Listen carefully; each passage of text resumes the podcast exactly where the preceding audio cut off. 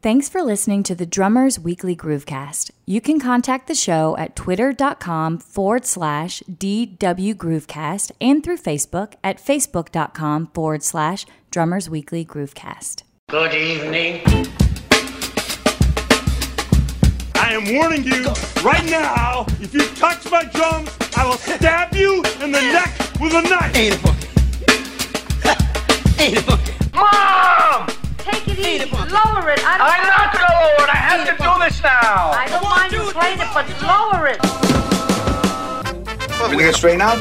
No, we had a problem. I mean, uh, we tried to do everything we could. What do you mean? Well, you know what I mean. Next! Little trouble there. You're rushing.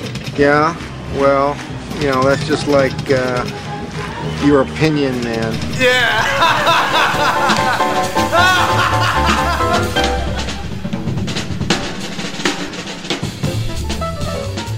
And a good time was had by all. Man, I think that's an understatement. It was amazing, man. Absolutely amazing. And for those of you who are a little bit unaware of what we're talking about, you're shaking your head, go over to our Facebook page, Drummers Weekly Groovecast, facebook.com forward slash Drummers Weekly Groovecast, and look at the pictures, look at the captions, look at all the stuff from the first annual, or not first annual, what am I saying? Uh, It's the first of many tribute shows, which happened this past week, and it was the tribute to the great Jeff Porcaro. Amazing. it was beyond my wildest expectations on every level. Um, besides the fact that you know the musicians who I can't thank enough came and just brought the fire. Uh, we had some some friends of ours on the technical side of things that just kept things moving, making it sound great, and uh, keeping things happy, keeping people happy. Um, the venue, Sean Keenan in the Vista Room, accommodated us to no end. As you know, you were back there partaking in the green room festivities. Mm-hmm. Just no, nothing was left to be desired. And uh, man, the turnout. I, I, you know, thank you, thank you, thank you for everybody showing up. I, I was blown away and surprised. Apparently, you weren't. Uh, I knew it would be like that. I did. it, it was it was just beyond incredible. Uh, and you know the the spirit in that room was everything I'd hoped for, because uh, this wasn't about drummers blowing it up and putting on a clinic. This is about coming together and you know everybody, musicians and especially drummers, coming together and having some fellowship. And we did it. You know, I'm repeating myself about that, but that that's what that's what it's all about to me, and what meant the most to me is that was accomplished. And I want to thank everybody for coming with the with that spirit and that you know openness and the absolute uh, most supportive and incredible energy uh, musicians could ask for as far as performing. It's great. Um, I would be remiss in not thanking uh, some great people and companies that brought uh, brought it to another level with some product that we were able to give away, and it was super cool. Um, our amazing partner sitting across the table from me, Phil Smith, was able to procure uh, some swag, if you will, from Regal Tip, a brick of Jeff Porcaro's signature sticks, and a super cool T-shirt. And I know the winner of that was ecstatic. Uh, that's a real cool and talk about a personal connection to the show. It was awesome. Very awesome. Yeah. Uh, our friend Brian Stevens has a company called Session Ace that, besides having some in ears, has some other musician centric gear like flashlights and wallets. And he brought a truckload of that stuff. Can't thank him enough for that. People were really excited about those products. And then, of course, the star of the evening, Lil John Roberts, uh, graciously bought brought a uh, a brick of his Stevie Wonder songs in the key of life tour sticks. Mm-hmm. Not a pair, A brick. yeah, twelve pairs, and somebody won those, which was cool, you know. And and uh, behind the scenes, John was incredibly gracious in that a couple young drummers uh, I was I brought back there to just kind of meet everybody, and especially John, and he brought heads to sign for those kids, and you know they were just like, wow, what, what, you know, so some magic behind the scenes and some magic, uh, you know, with the help of some of these companies that I can't thank enough. Phil, especially you, man, making that happen. Thank oh, you. shoot, man. It was awesome. That was, Absolutely. We're going to do it again and again and again. we will definitely be doing that. If if this little grassroots thing that kind of turned into a uh, uh, something far beyond that, if there's any indication of the future, uh, I, I it's going to be unbelievable. You, this thing is going to turn into an unwieldy beast. Yeah, yeah, I think so. Um, we have. You can actually come and witness this. Uh, our next show is going to be Monday, April 9th, again at the Vista Room. Thank you, Sean. Uh, and it's going to be a love fest to the incomparable Steve Gadd. And the lineup will be announced soon, and it's going to blow your mind I already know. yeah, some some incredible, incredible things are happening in my little thank you to my drum heroes, uh, which I thought that was all it was going to be, and then I'd guilt all my friends in town to show up, and I think it's going to become something that's way beyond that, and it's very exciting. Just trying to stay in front of it's going to be my job. Yeah. Yep. So, man, uh, details soon. We'll share them here, all over social media. My page, Phil page, Phil's page, uh, the Twitter, show's page, Instagram, everything. and then of course, uh, a lot of people involved. uh, You may follow as well, and they'll be they'll be letting you know they're taking part in it too. So it's going to be unbelievably cool. And uh, again, thank you for everybody who came, who participated, who gave of themselves in in ways that I never dreamed. Uh, you know, it was just selfless and and amazing uh, show of love and unity, and that that's what it's all about, man. There's not a whole lot that I can add to that except let me say this because man you were again incredibly preoccupied. I mean, shoot, we were all preoccupied that night, but you were super preoccupied with just the flow of the show and, and oh, other was, things. yeah, pulled in every direction. But let sure. me reiterate and actually amplify something in particular. When I got there that night, I got there a little bit later than I wanted to, and there was already a line of people that were waiting outside to- for the doors. So anyway, I got there, went straight back to the green room to hang out, just to see all the guys and say hello. And you know, we knew everybody in the room just mm-hmm. to see what was going on. So we stayed back there and hung out for a while. And then, right before the show happened, I walked out of the green room to go back to the back to. I was going to hang out by the soundboard with some friends back there. It literally took me 20 minutes to go from the green room to the back because it was like a scene from freaking Goodfellas, man. of of just I couldn't go from one table to another without somebody stopping and going, "Hey, man, good to see you." Because not only the fellowship, but you get into that thing also of us as drummers that a lot of times, unless we intentionally set up these drum hangs, we never see each other on the same gig because Mm-hmm. We're not we're not playing with the Allman Brothers, Or the right? or the Doobie Dead. Brothers or something, right? Okay, Doobie Brother, right? yeah. Yeah. So it was one of those things that I walked out of the green room and immediately standing there on the left is somebody. Hey man, how you doing? Listen to the show. Great to see you. Walk another five feet. Oh man, how you doing? Blah blah blah. It was the the vibe in that room. Not only was electric, but man, it was just so warm Incredible. and so welcoming that it was just It was amazing. And that I think is the thing that I want to impress upon everyone is that make sure you come out to this next one and the ones that are going to be generated after that and see what I'm talking about. You, you're gonna you're gonna want it to be more often than it will be. Yeah. I, I will say, uh, kind of piggybacking Phil's sentiment about the vibe.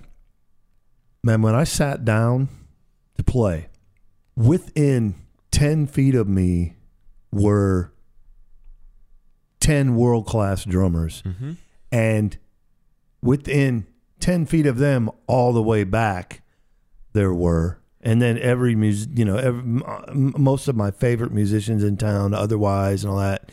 And under those circumstances, man, I- I'm I can be guilty of psyching myself out. And it was not even. It was just like there was a vibe in that room. We joked earlier about the arm crossers, and I was going to go out after I was done playing, and anybody had their arms crossed, I was to say, "Get out of here!" And nobody had their arms crossed. No arm crossers, man. And you know, it it also that reminds me of wanting to say that as I moved from table to table mm-hmm. and you know did the glad hand with with everybody that was there, half the tables were other musicians, not necessarily drummers. Man, Right. you you know that I sat down and and at a table where there was a world class piano player, mm-hmm. world class guitarist, world class bassists, all over the room. It was incredible. It, it's going to get better, you guys. This this April 9th show will absolutely blow your mind. So I know some of you are on the other side of the world and all that, but the the spirit, intention, and the brotherhood and fraternity of this show, um, you know, send some of that our way. Um, you know, even if you can't be there, because it it's an awesome thing, man. And it's it like I said, it's everything I dreamed of, and then, you know, a gazillion times more. You know, if there was a way, and you and I will talk about this more off air, or we're just making stuff up right now. If there was a way that we could get around certain copyright limitations, I would love to bring some of this onto the show. hmm I don't know that there might be a way around that, but We could put some links to some videos. that's true. Uh, there's a, a couple local legends, if you will, that were there documenting in in great detail Yeah. the things that happen. So uh, maybe when we're done with the show, we'll put some links up to the performances, and uh, there's there's at least seven or eight that are really, really, really capture the vibe of it. I don't think that'll be that hard. I think we can get that done. Put it in the show notes. Oh yeah, no doubt. Yeah. Sounds good.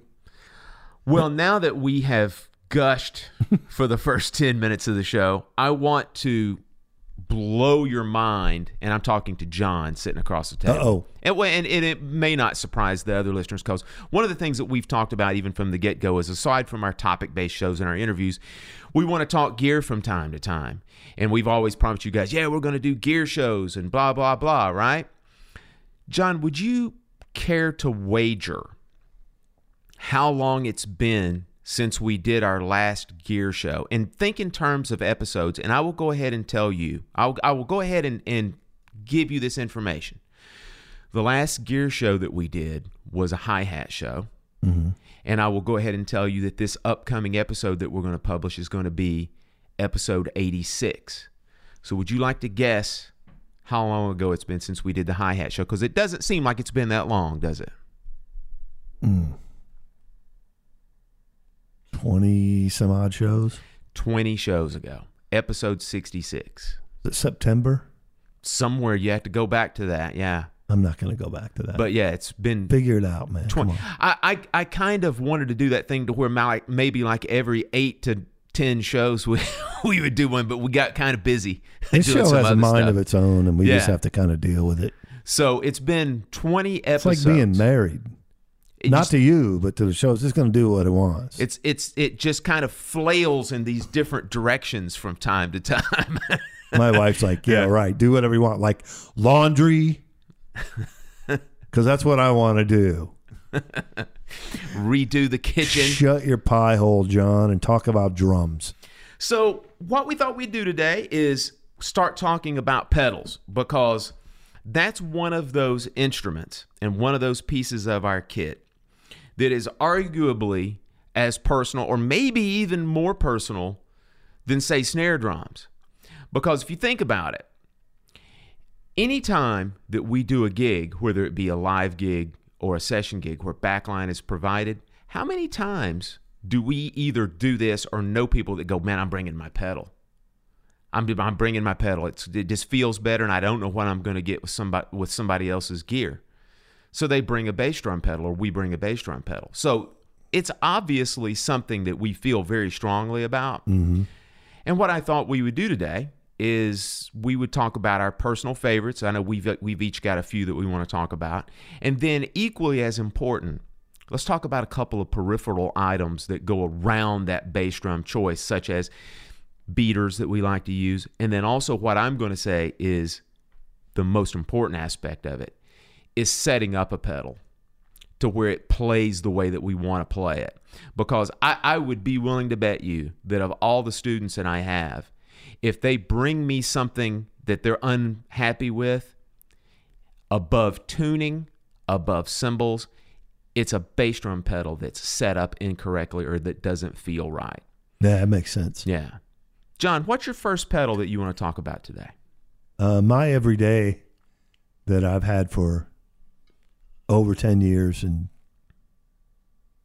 I, I it's a, it's the first pedal I've ever owned that I've never fought it. You know, I had pedals where ah, I felt pretty good for a while, and then all of a sudden it's like, man, I just I feel like I can't execute something even simple. You know, a sixteenth to a quarter note kind of thing or whatever. And it's a DW nine thousand. I know I mentioned before this pedal before, and I use a I actually use a strap drive with it, and it's just it's adjustable in the sense that uh, you know the cam can be manipulated. I know we all have per- personal preferences regarding the cam, and uh, I'm able to to do that with this pedal, and it's just well built, and it, it just always. I never ever think about that pedal ever when I'm playing, which says a lot. I, I have a lot of neurosis surrounding my playing, and it it rarely is my right foot. One thing you mentioned to me a long time ago that you was kind of the acid test for your bass drum pedals. Mm-hmm. You were talking about being able to play two 16th notes close together. Yep. And that's kind of the make or break for you in the way that a pedal feels. And that pedal in particular, you said was the one, was the magic pedal. Never fought it. What when you when you say fight it, is it more of like a spring tensioning thing, or is it more a like just more like where the footboard is set up? I think it's a combination of things. I think um, just the quality of pedals are better, the stability, the technology of making them smoother and more consistent, and you know your options to make it more personal are far more. I mean, when you talk about a Ludwig Speed King, there's no adjusting other than Right. height of the beater. You know, you talk about an old Camco, you know, anything like that. The adjustability factor is almost 0 So I think that uh, I think that's a big part of it. A modern, well-made, high-end pedal. It just gives you a whole bunch of leeway to to find that magic. So maybe some of the pedals I had in the past were like, you know, not as elaborate or as well made or as well thought out. So it ends up being a battle, or maybe I just drank too much. I don't know. Monday night. I haven't thought about it. Uh, my first pedal that I want to talk about. I only drank out of obligation Monday night. peer pressure or No gifts.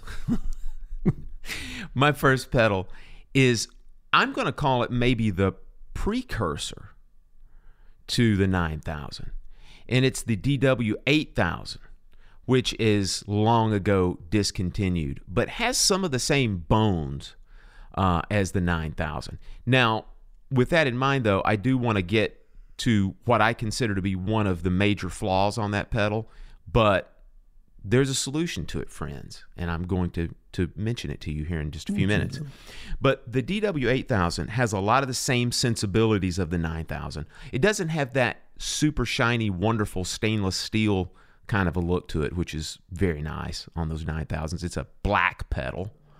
Yeah. Um, but it's got a lot of the same things. It's so easily adjustable in so many ways, man. You can adjust that beater angle almost instantaneously, spring tensioning super easily. Also, it's got very easy to adjust the, uh, there's a little set screw to adjust the beater height. Really super simple. And then also, one of the things I think that is sometimes overlooked these days, but that offset attachment thumb screw to the bass drum hoop. Woo! I remember the days of having to reach underneath the footboard and attach that pedal. I dread those now. I still have one.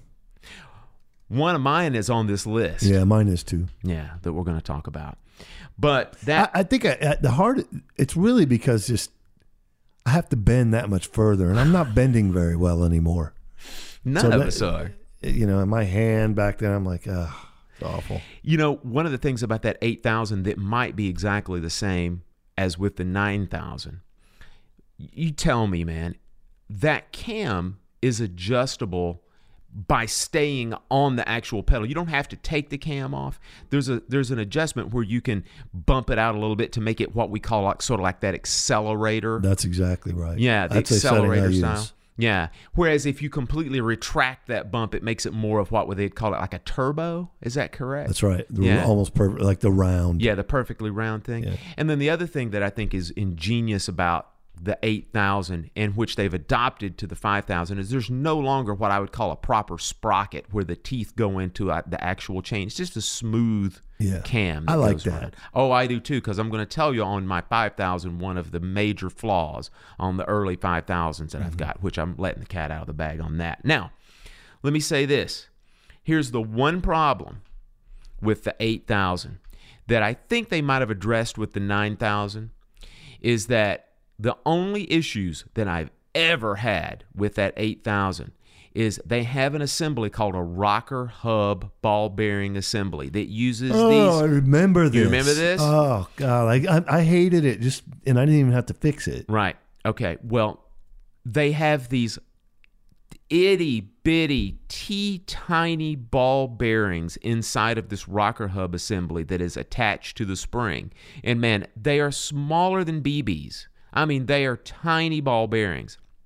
And no matter what you do, I don't care if you use this pedal for feathering volume only on a piano trio gig over a period of time, those ball bearings turn into dust. And essentially, what happens is you get these little hitches, these little glitches in the throw or in the in the just the overall beater motion, right? And essentially, what I did, I didn't know what was wrong the first time that it happened. I just called DW and I said, "Man, can you point me in the direction of what is wrong with this pedal? I've adjusted everything that's adjustable on it." And to DW's fantastic customer service credit, they said, man, it's the rocker hub assemblies. If you take the spring off and you look inside, you will see that those belt ball bearings are loose now, and you'll probably find some dust on the outside of it. Give me your address. I'm just going to send you some of those. And that has happened a few times. And every single time I call those guys out there, what do they do? Without question, send me those rocker hub assemblies. So I love good, it. good on those guys for the fantastic DW customer service. Yeah, man. You you th- th- that's as it should be. Yeah, because they recognized that that was an issue. Mm-hmm. That that they just couldn't see that happening because I mean, sure, those guys test out their products, but you can't test something out for two years, you know, and and and wait for that to happen. And so they just that's what happened, and they owned up to it, and good on them. So, I agree. John, what you got next? Um, my other pedal that I don't fight a whole lot and, and enjoy using, and I, I I actually used it the other night because some people preferred it. Uh, is a Pearl Eliminator. It's got your uh, you know snap in cam adjustments. There's different options for that. More than the average pedal for sure. Like there's four, I think. Um, I again settled on more of that Eliminator type uh, thing. And and you know when we talk about that eliminator type setting with the pro protruded, you know, uh, front bump, if you will. The advantage for me is I don't have a real heavy foot. You know, for a long time, I, I didn't have anything behind it. I was like skinny as a rail, and just I never have had a heavy foot. It's unnatural for me to kick a kick drum really hard and play like I play, which is I'm not. I'm certainly not light-handed, but I'm not, you know, just blowing it out either. You know, so there's a balance in my body that, you know, I'm playing at a comfortable volume, but I can't like turn it on in my right foot and give it all mm-hmm. kind. of, It just becomes this imbalance to me. It's unnatural.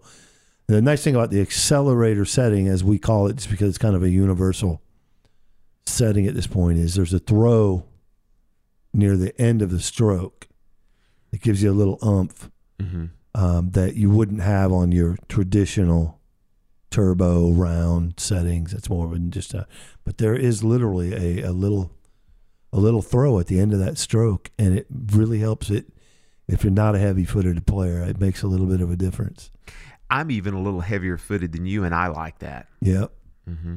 That's that's uh that's been the the advent or the invention of or the you know introduction of the accelerator with DW was when I first thought about it, Mm-hmm.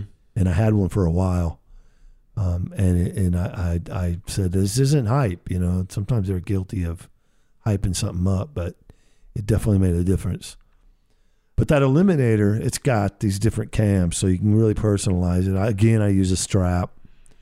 Um, I, I always, I'm, I always am. I'm on top of that one though, man. It can kind of loosen up and have problems. Um, so I, I, I do my due diligence maintenance wise on that pedal tightening, and you know, I even use some lock thread stuff on certain parts of it. But it's a great feeling pedal, and uh, it even has like little rubber buttons on the top, if you will. So there's a little more resistance than the DW. The DW is a little smoother, actual foot, the face of the foot pedal. It's a little different. But I, I really like that pedal, man. I, I use an older one, which I prefer. Um, it's not an old, not the first run, but there's like a few different runs. I think it's the second run. It's the one I have. Before I go to my second pick, I want to take a moment and hijack the entire conversation to throw a little bit of love out there to the Japanese drum company's hardware. Because, man, you and I both have man crushes on especially Yamaha and certain parts of Pearl hardware mm-hmm. that are just tremendous. Because, you know, we all, we, we, always gush about the American, our love for the American drum companies. Boy, let me tell you, Most of the innovation Yeah. is happening in mm-hmm. Japan. those Japanese companies, man, have some fantastic hardware. Yeah. I think that's been DW's biggest thing that drives them. I agree. Those companies set the bar in the 80s. Mm-hmm. And to come out with hardware that's not cheap, you better be you better be thinking. And, Yeah. and DW definitely does that. Uh, but the Japanese stuff, I use a lot of it, I do too. and I really like it. I do too. My next pedal is the DW5000, the old classic. And it is what Never I heard of it. Yeah. No, but it's it's a it's one of those pedals, man, that's kind of flew under the radar. Show up on eBay every six months. Yeah. Yeah. Um, this pedal is what I like to call simplicity at its finest. I mean, you look at the pedal and you know exactly the operating mode. In other words, there's not a lot of hidden features. There's not a whole lot of extra features that that you can adjust. Like for example, and I'm talking about the old ones that have the sprockets. And the sprocket that I have on mine is an accelerator sprocket. Or on my, I've got several of these. Now, again, it's one of those things that it's an you know it's an older pedal. A lot of lot of new modifications, including even DW. They don't make the 5000s like they used to anymore because there are a few little eccentricities on these that I'm going to talk about as well. But let me tell you, hard for those things to fail. I haven't had, the, there's only one major issue that I've had on these, and it's only happened on one pedal that I'm going to talk about as well. And again, It- DW it's came just to. the foot plate, man. It's, it's so what? It's it, nobody sees that it's red. no, it's not Just that. Relax, man. It's not that. It's essentially over a period of time, you will again have another issue that I'm sure that that DW didn't think would be a problem. But on the ones that actually have the straight up tooth sprocket where the where the single chain goes across, or mm-hmm. for that much even the double chain goes across, over a period of years of playing, the teeth wear out mm. and you will have a catch where the chain will catch and create a little hitch in there. And again, them down. file them down. And again, to DW's credit, even with a pedal well out of warranty, they took the pedal that I had that had that issue and fixed it for free. Put a brand new sprocket on there. Uh, even kind of refurbed it a little bit. I think they put a new beater in there and like a new drum key and sent it back. That's thirty-five bucks right there, Right. man. So again, massive, massive props to DW. And this, and let me, you know what? Here's another thing to, to throw in there. This is not a recent thing. This is not something that they fixed because they knew that this is was a show. This was well prior to this show ever existing. I mean, I was even beyond the schlub than I am now. So there was nothing in it for them other than to make a customer happy. Yeah, I, I've never ever had anything but that uh, Mm-hmm. Regarding that their customer service. They they just decided they were going to accommodate, which is uh, which would be a, a great lesson for others. Yes, it would be. Uh, I want to throw a coda on this thing with the 5000.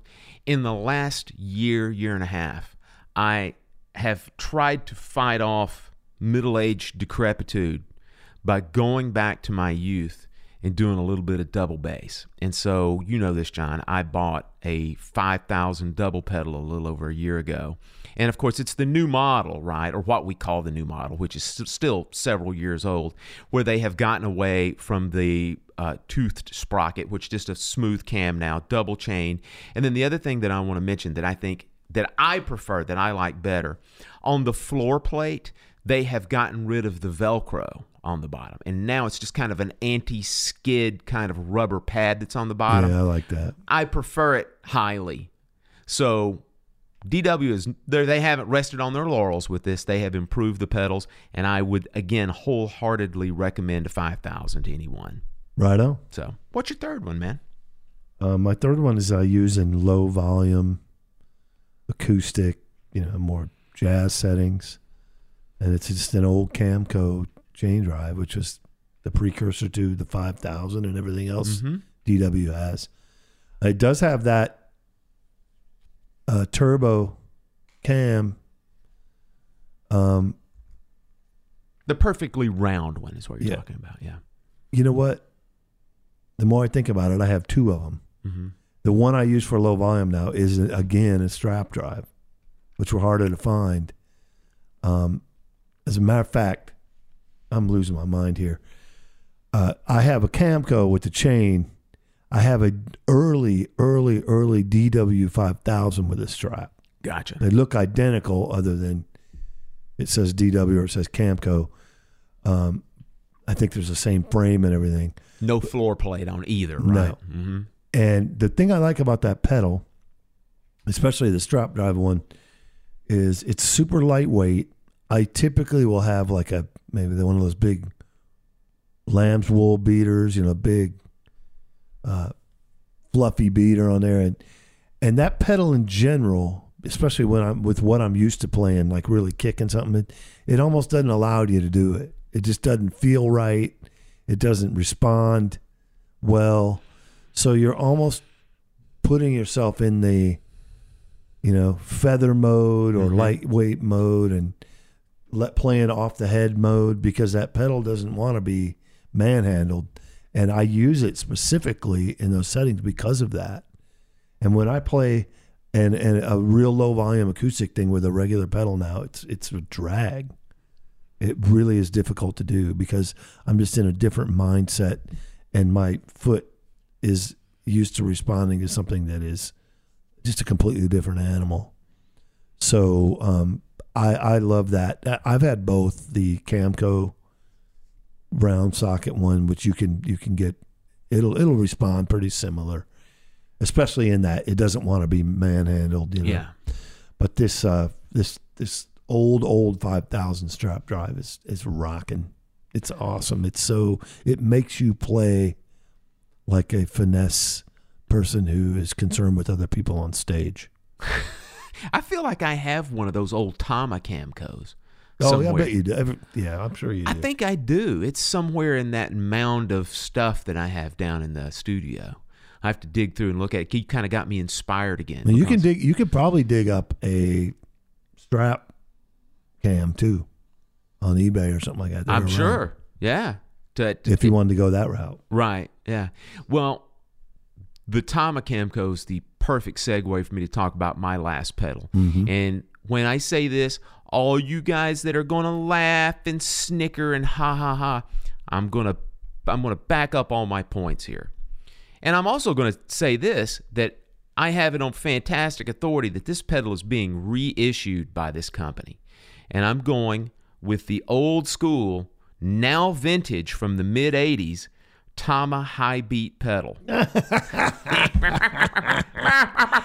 a loser! Okay. I'm going to go to the back of the room and cross my arms now. I need that like I need an earth ride. Hey, wait a minute!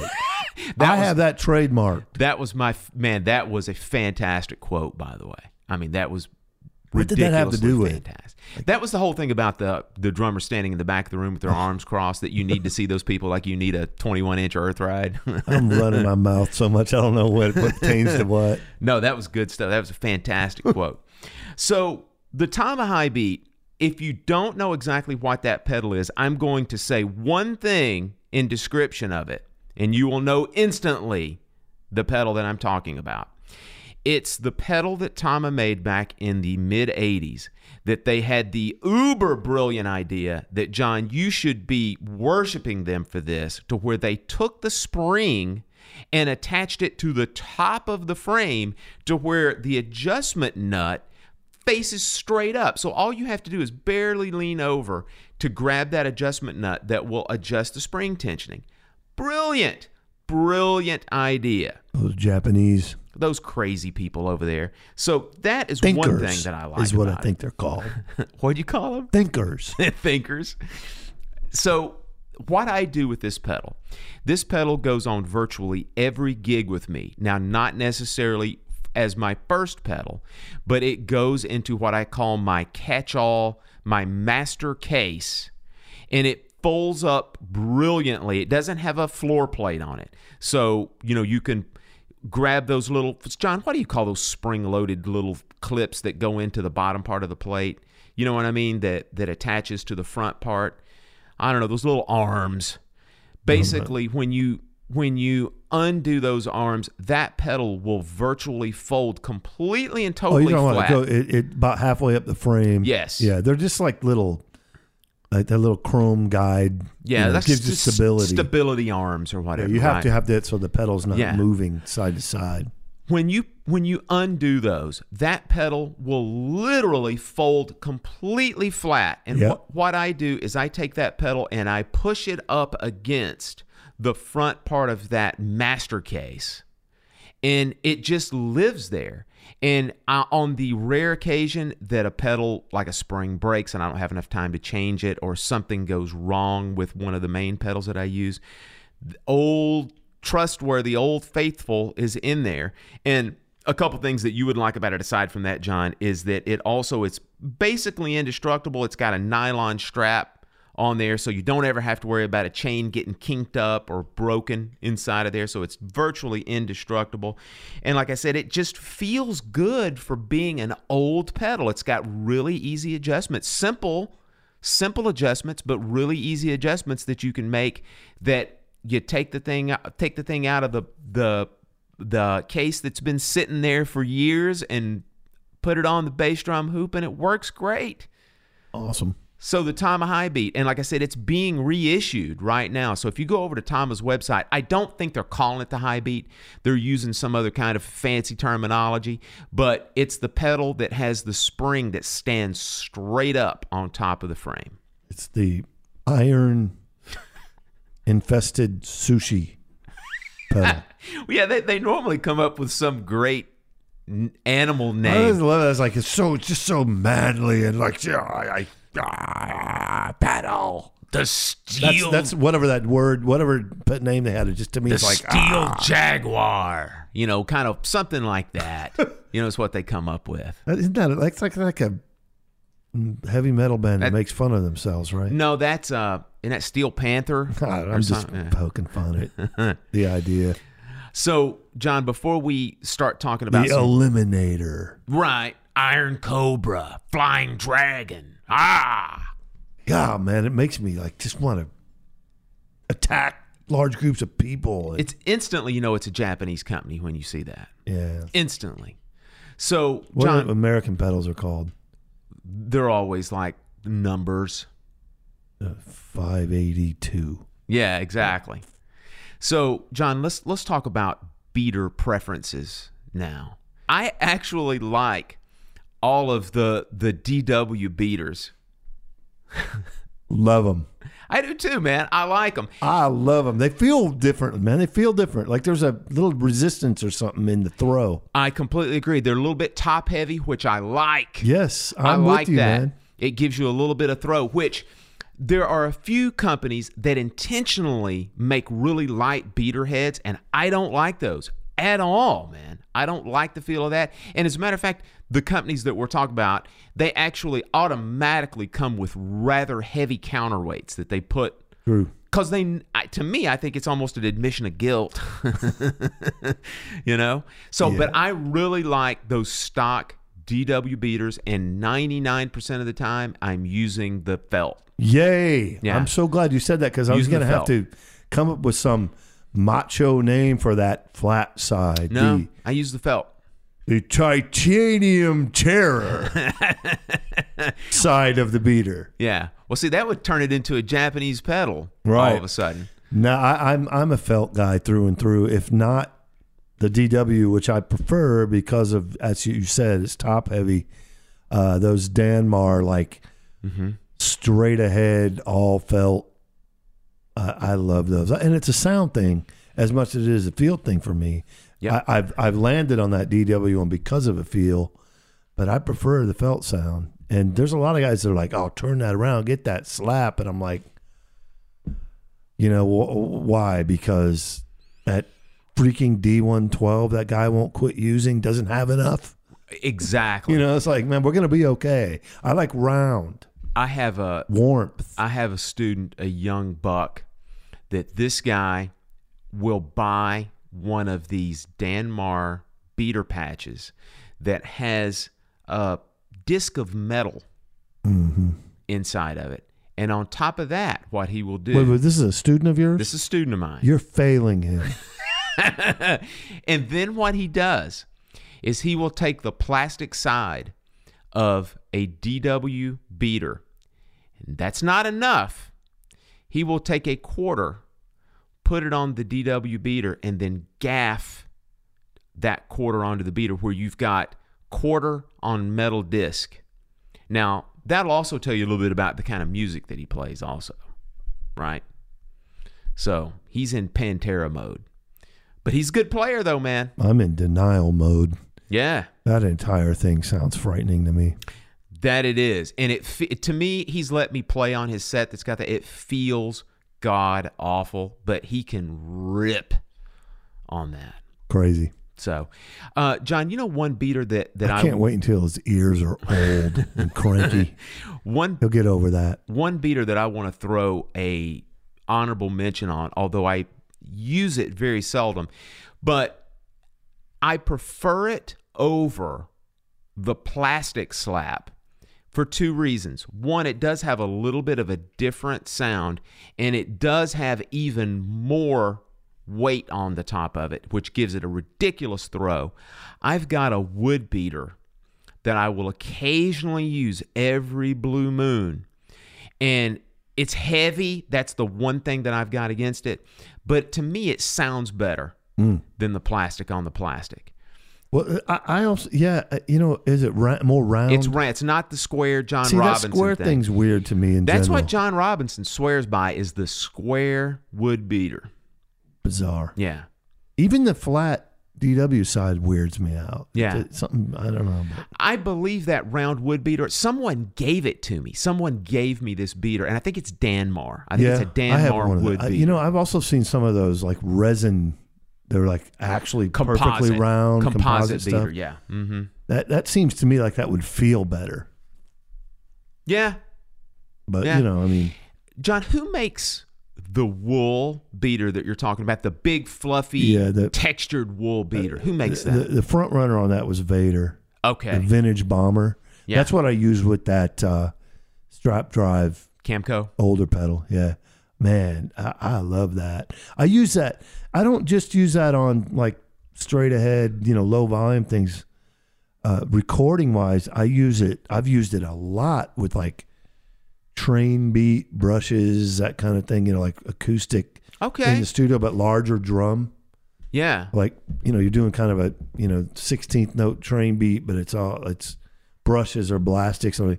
And there's something about that really staccato kick drum it doesn't work with that Right. groove, that vibe and that groove. It's just I'm kind of like, oh, it was an afterthought, and you just use brushes and you record it because your kit was set up. It's like no, that that wool beater especially gives it some, it gives it some thickness and some, you know, pla in the in the placement of the actual note Yeah.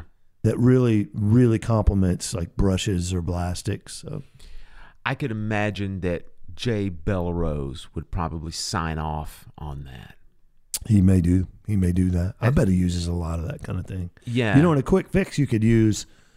I remember someone took my wool beater, mm-hmm. my my vintage bomber, and and I was like, why did they take this? Whatever. Of course, because they didn't want to spend twenty five dollars. And I was in a pinch. And I used like when my boy was really young. I had like three pairs of his little socks. I threw on there Oh, on a a regular idea. beater, and it, it it delivered what I needed it to deliver without taping something on there and worrying about it falling off. I just shoved like three little socks on there. Wow, man, that's the old necessity's the mother of invention. You got to do it, man. When that producer's saying, "Uh, I need something different," you don't tell Yeah. him to shut up. Well, there's some that I would Well, yeah, tell, but, tell them to shut up, but, I know what then you mean. again, they're not really producers. so yeah. that, Atlant- that, that makes it a Atlanta's lot full easier of those, full of those guys. Tell them Yeah. to shut up. Uh, John, let's talk about pedal setup. You'll never play on this bad scratch track recording again, sir. That you're already getting paid fifty dollars for. I'm like, promise? Yeah, Yeah. That's another complaint for another day. John, you talk. Let's talk about setup now, because overall, that's the going to be the most important thing, regardless of the pedal that you use. Because man, you can you can have a DW nine thousand, and if it's set up to feel like crap, it doesn't matter if you spent four hundred bucks on the pedal. Man, I'm I'm almost hesitant to say it, but I don't do a whole lot of adjustment. Well, I got lucky with that 9000, so I just keep it tight and happy. Well, I'll say this. One thing about also any DW pedal that I've acquired, a lot of times when they come out of the box, they're pretty good. Yeah, I think that's where it was with this one. Well, let me just, I'm just going to give a few tips because this is what I find when people bring me pedals. Because invariably, the way that people end up bringing me pedals, or the reason they bring me pedals, is if they're playing on my kit, whether it's on a gig or if it's a student that's over here at my house in the studio and they're playing on my set and they go, man, your pedal feels good. When they bring me their pedal, a few of the the problems that I see is this. One, the majority of the time there's a little bit of twier, twisted weird thinking that people will think that a pedal will feel better and will all of a sudden respond faster if you've got a really short distance between the beater ball and the batter head which creates a really short weird stroke and what i tell everybody is this i said that's a little bit of weird thinking because they will also they'll then gank up the the the pedal spring really super tightly so that it'll bounce off real quick, right? So mm-hmm. you've got a really short throw and a really strong, really t- highly tensioned spring. What that's like is me telling you to play like double forte strokes on a snare drum, but you can't get the stick any more than about three inches off the head. Oh, that's so You know? classical school crap. Yeah. I, don't, I can't. I can't get with that. So, first thing that I'll do is I will lay that beater ball back a fair amount. And it's hard to, to describe. Now, it's not, of course, parallel to the floor laying back. But if you were going to do the floor to like the actual distance that beater ball is back, I would say that that angle is probably going to be somewhere, I would say about a 60 degree angle is what it would make. So it's it's leaning back a fair amount, okay? And then the other thing is this is make sure that your beater ball length where it's going to hit as far as like on the uh, in the center of a bass drum on a 22 the length of that beater will nearly be in the center if not in the center which means that when i play a straight ahead gig on an 18 that beater ball hits above center and i don't change that at sound all too. that is, it is. So lengthen the the the length of your beater and make that thing lay back a little bit. You're going to get a nice stroke. You're going to get a nice slap. You're going to get a little bit of that that ergonomic energy of that thing that beater ball moving forward. And it just feels much, much better than having that real short stroke with a highly tensioned spring and then having a short beater to where it just barely hit it hits underneath center of the drum. So if you'll experiment with that if you're feeling a little bit weird with your bass drum pedal, I think that it will end up curing some of the ills. Of course everybody's different, but that's my two cents on it. I'm sure whatever you said was spot on. and that's the best nap I've had in a while. Thank you. John, I, I, I joke, but I, I don't I don't think about it a whole lot. Maybe I should be a little more mindful of it. well, I think the only reason if it feels good, I'm not gonna oh, I'm not gonna adjust anything. right, well, but what I'm If saying you're is, having a problem, is then you're then don't fall asleep when Phil's talking. I've played on a bunch of your drum sets and a bunch of your pedals, and they feel like the way that I set my pedals up. Yeah, so that's why you don't have that issue. Hmm. How, however, I will guarantee you that if you went to sit it, sit in at a gig and the pedal was set up in the way that I first mentioned, you would have issues with it. And so I've, that's all I've I'm had saying. a couple backline pedals that were real tight, and it Yeah. was like, I'm like, I'm str- I stress out the rest of the day, even if I adjust it where it feels good. Right. It's like, ah, what's gonna happen? Yeah. I'm gonna get asked to play some song with a pattern that's challenging, and There goes those back-to-back sixteenths. I gum yeah, man, I'm just into the simple thing, man. It's all about vibe, man. I don't need to play that. That's where you pull out that kind of crap. Uh, that Psychological warfare, psychological street cred. street cred. Yeah, Yeah. man. I'm just, I'm just all about vibe, man. I, ca- I don't have to play that pattern, right? So, in harmony with our, it took 20 episodes to do another gear show, Mm. something that we haven't done in weeks and weeks and weeks also, let's do a gear recommendation. Now, we've already done, of course, some gear when we're talking about the pedals, but you and I are going to do something a little bit different and not recommend necessarily hardware on this. So, we got a couple recommendations for you guys to go out and check out. John, you want to go first? Or you want me to hit it? Go ahead. All right. Now, this recommendation that I'm going to make is the first time that we've made this style of recommendation on the show. And it came to me because I recently put together a new recording computer to do some more tracks and whatnot. And it hit me that some of the different videos, some of the different sessions that I've done, I've used this software and had tremendous success with it. And what I'm going to recommend today is a plugin for drums. And it is by the Waves Company and it is the Jack Joseph Puig drums plugin. Okay. And essentially, it is it's the type of plugin that you buy that is is super simple to use, and you will notice a difference. And what I mean by noticing a difference is there's a ton of plugins that you can go buy, or you can even demo.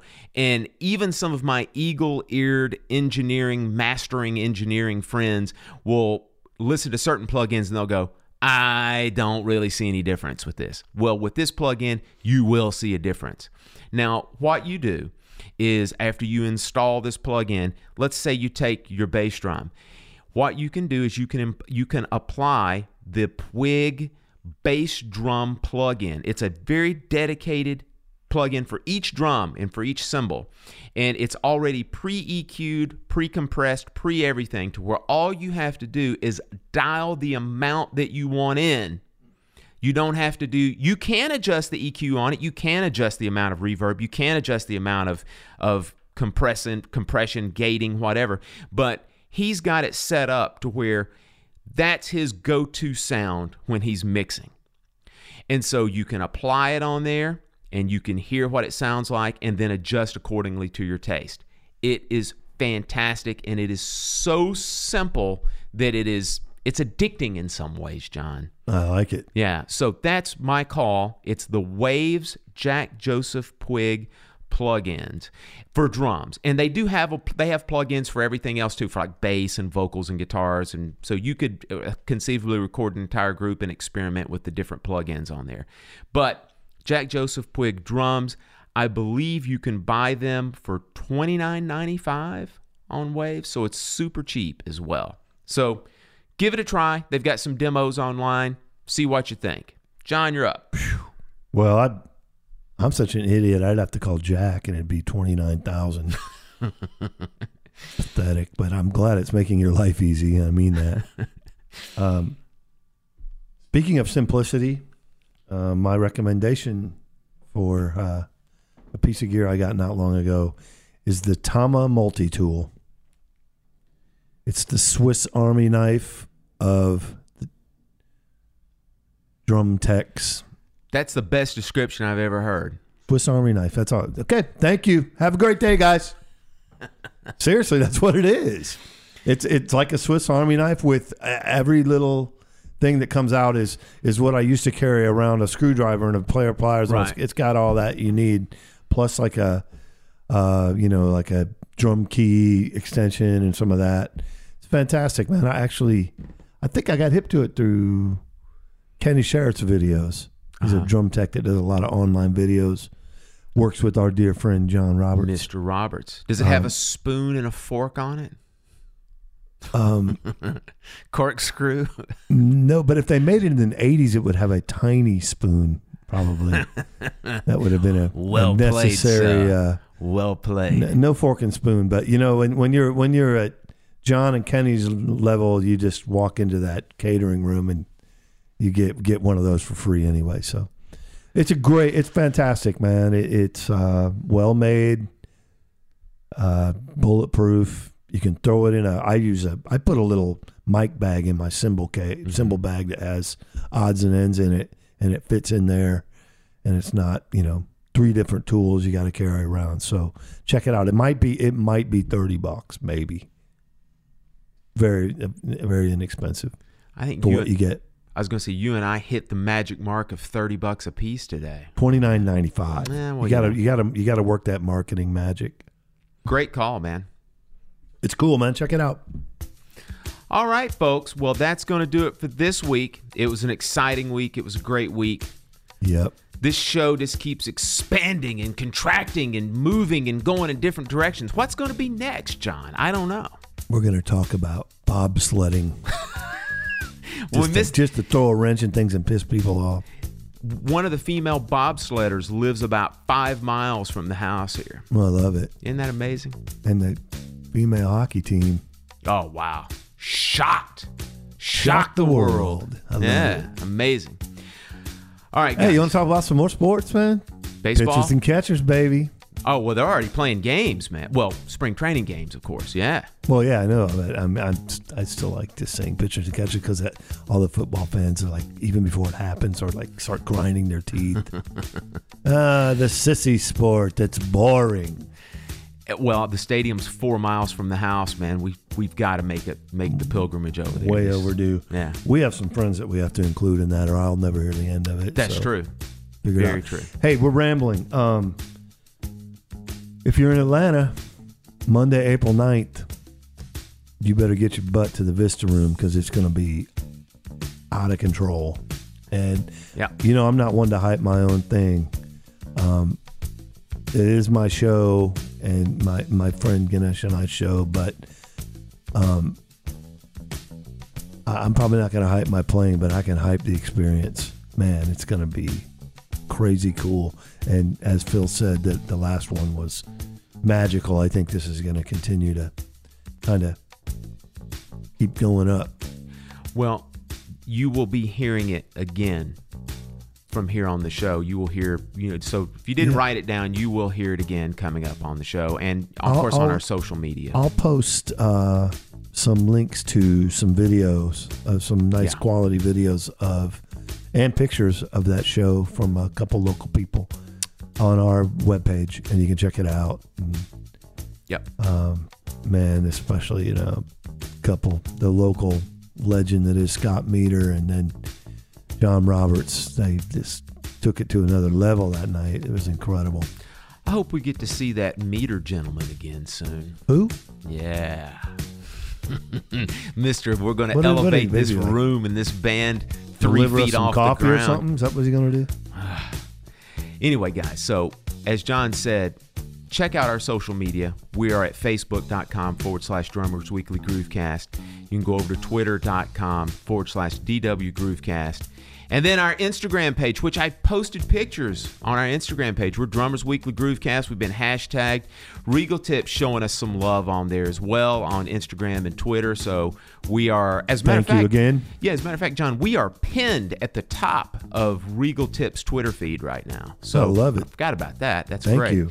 And then go over to our website. We're drummersweeklygroovecast.com. You can get in touch with us there. You can find all of our information there, every one of our episodes, all of our videos, all of our contact information, and of course, you can subscribe to all those different places that house our um, show: iTunes, Google Play Podcast, Stitcher, etc. You can find it all there. All right, John, that's going to do it, man. We're still buzzing on a high, and so we hope you enjoyed the show this week. And we will be back with you again every Monday from now until whoop, who knows when. Coming up on 100 episodes. Thanks for listening. Appreciate you. We'll see you next week. Bye bye.